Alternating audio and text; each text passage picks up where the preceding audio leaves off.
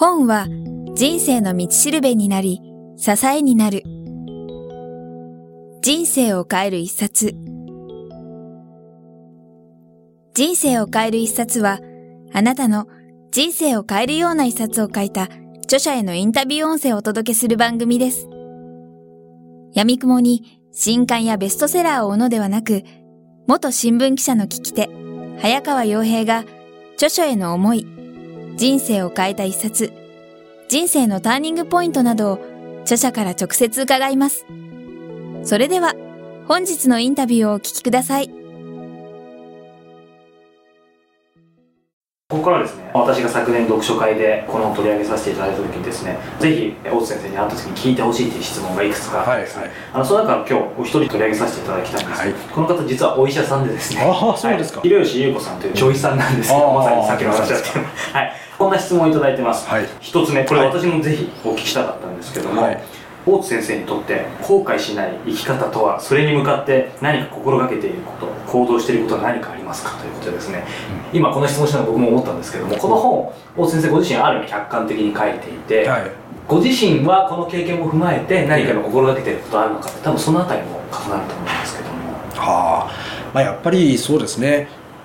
本当に月並みな話になっちゃいますけど一日一日をもう大切に生きるっていう、まあ、それこそやはりこう患者さんが教えてくれたことなんじゃないかなと思いますね、まあ、それこそいつ、まあ、終わりが来るかっていうのは本当わからないんで。はい、で結局ただそうやってこういつか来るっていうことを考えて考えて考え尽くすとしかしもう考えても仕方ないやっていうところに最終的にたどり着くんですね。私も本当に1000人ぐらい見させていただいてもう毎日のようにこう考えてもでもやっぱりもうそれはこう答えが出ないものだからあとはじゃあもう最初時間一生懸命生きるだけだなっていうところに最後たどり着いてくるんで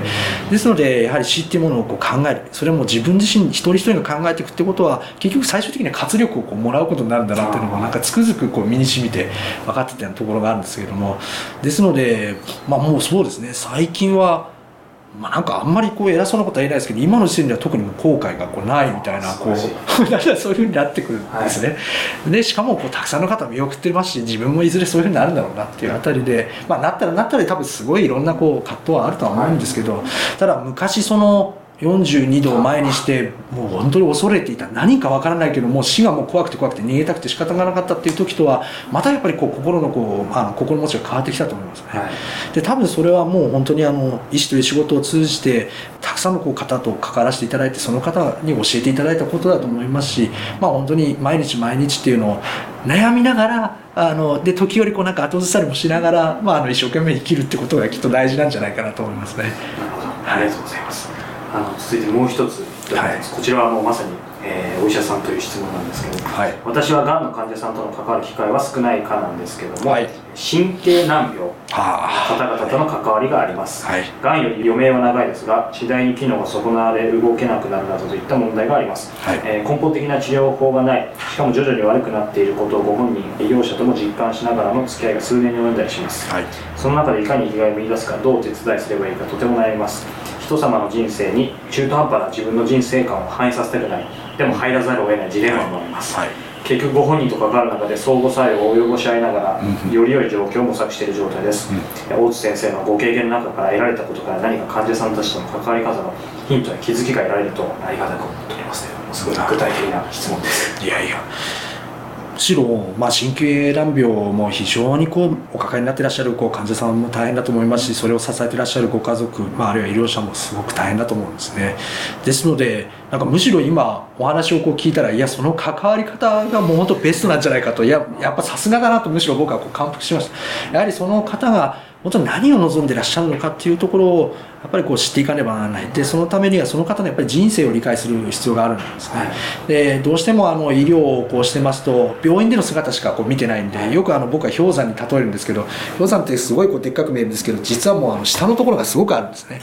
結局あのあの人はもう何にも分かってないからなんてあの医療者よくこう言ってしまいますけどただ結局その人のこのその人生でそこだけを見て判断するわけにはいかないわけですよね。一生懸命頑張ってきてもう子育てもしてようやくあの退職をしたとこれから自分の時間だと思ってた時に病気になった。そうすれば当然のことながらなんでこんな病気になるんだと。いくらその、まあ、腫瘍であなたは重い病気ですよなんて伝えられてもそんなん僕はこう認めないって方だっていると思うんです。ですのでこう表面だけ見てあの人はこう理解がこうないななんていうことをこう思ってしまってはいけないんですね。ですのでこの人は本当こうどういうふうな人生をこう歩んでこられて今ここにいるんだろうかっていうことを、まあ、そういう人生っていうのを見つめるっていう作業がきっと必要だと思いますしあとはその本人自身も言葉でこう表現されることのほかに真相の意識で思ってらっしゃることっていろいろあると思うんですね、はい、でそういう時に接するものが何か言った時に何言ってるの頑張らなくちゃとかいやもう治療はまだまだありますからとかへこたれないでくださいっていうような関わりだとなかなかその本当に思ってらっしゃることを引き出せないことが多いんですね。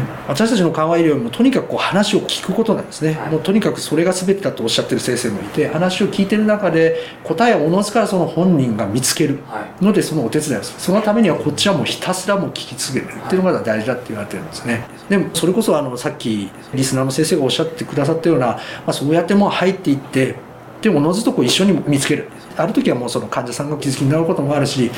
もしかしたらこうなのかもしれないっていうこっちの意見を言ったりすることもありますけどやっぱりそういう恋ですね。本当にこう心と心が触れ合うこう付き合いを続けていく中で、まあ、見つけていくものなんじゃないかなと思います。そして多分その過程においてきっと悩まれてるからご質問されたと思うんですけど僕もあの非常に悩むんですね。それ今でもそういうことをやってはい。やっぱり一人一人こう違うと思いますしただ最近、まあ、それこそ本当に線をこう超えたあたりから思ってきたのは、い、や悩むことはきっと悪いことじゃないんだと最近あのそういうふうにこうお伝えしてるんですね。悩まない人を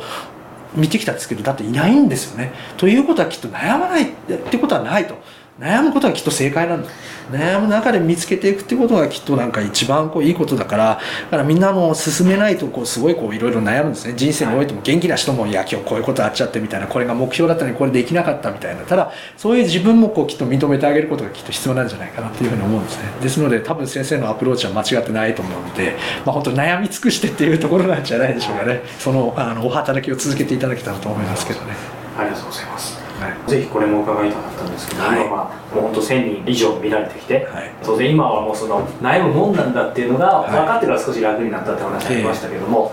そこに至るまでには当然今もあるとは思うんですけど本当にいろんな悩みというかもっと言うと辛い経験っていうのは数えきれないことをされていると思うんですね。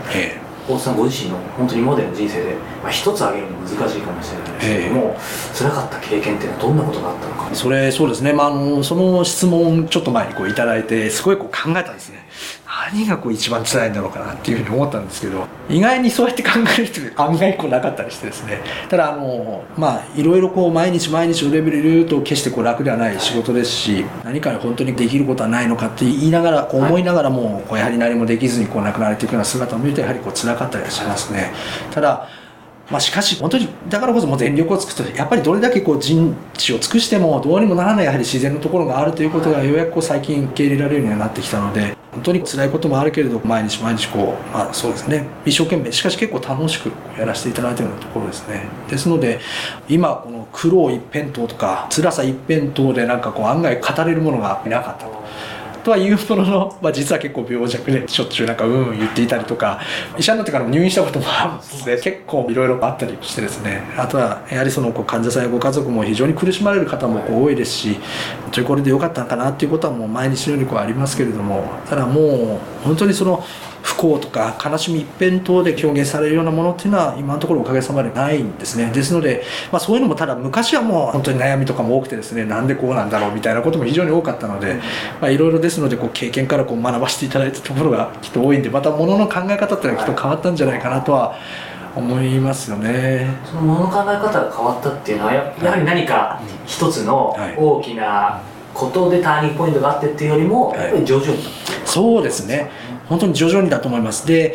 とにかくやはりその、まあ、よくこうお伝えしてるんですけども以前、まあ、70代ですねの女性でもう私は世界一不幸だっていう方いらっしゃったんですね。とにかくあの大腸がんで、まあ、いつもあの血液がこう出てしまうんですね、まあ、やっぱり辛いんですねトイレに行くといつも血液がどんど出てしまうと。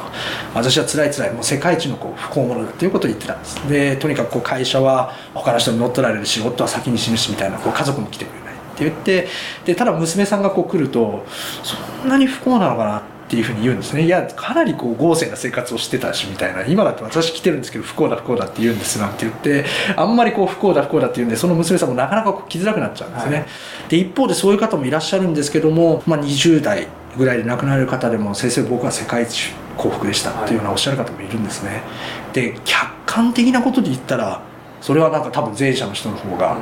その人生を何も先入観なく出てきたらいやそれは前者の方がきっとなんか幸せなんだろうなっていうふうに思うと思うんですけども20代こう半ばで死んでいく人が先生本当に僕はこう幸せ者でした、もう全て感謝してますっていうような姿を見ると結局もう何ていうのかものの考え方なんだなっていうのがもうつくづく分かるんですね。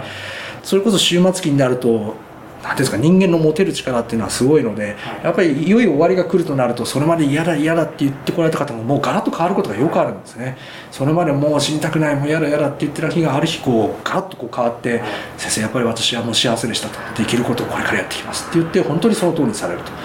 同じ人なのにこうまるで変わってしまうんですね。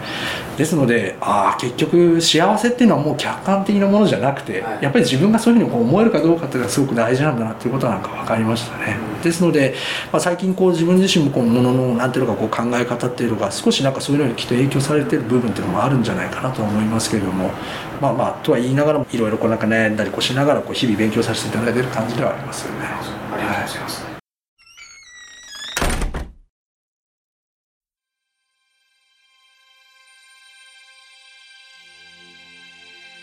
本日のインタビューはいかがでしたか？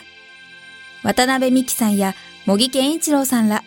過去にお届けした100人以上の著者インタビューは、すべて人生を変える一冊のサイトより無料でダウンロードできます。もっとインタビューを楽しみたいという方は、ぜひお聞きください。サイト URL は、kiqtas.jp スラッシュ book キクタス .jp スラッシュブックです。Google で人生を変える一冊と入力いただいてもアクセス可能です。本日も最後までお聞きいただきありがとうございました。それではまたお耳にかかりましょう。ごきげんよう。さようなら。この番組は、キクタスの提供、若菜はじめ、ご機嫌ワークス制作協力、宮浦清志音楽、清水夏美ナレーションによりお送りいたしました。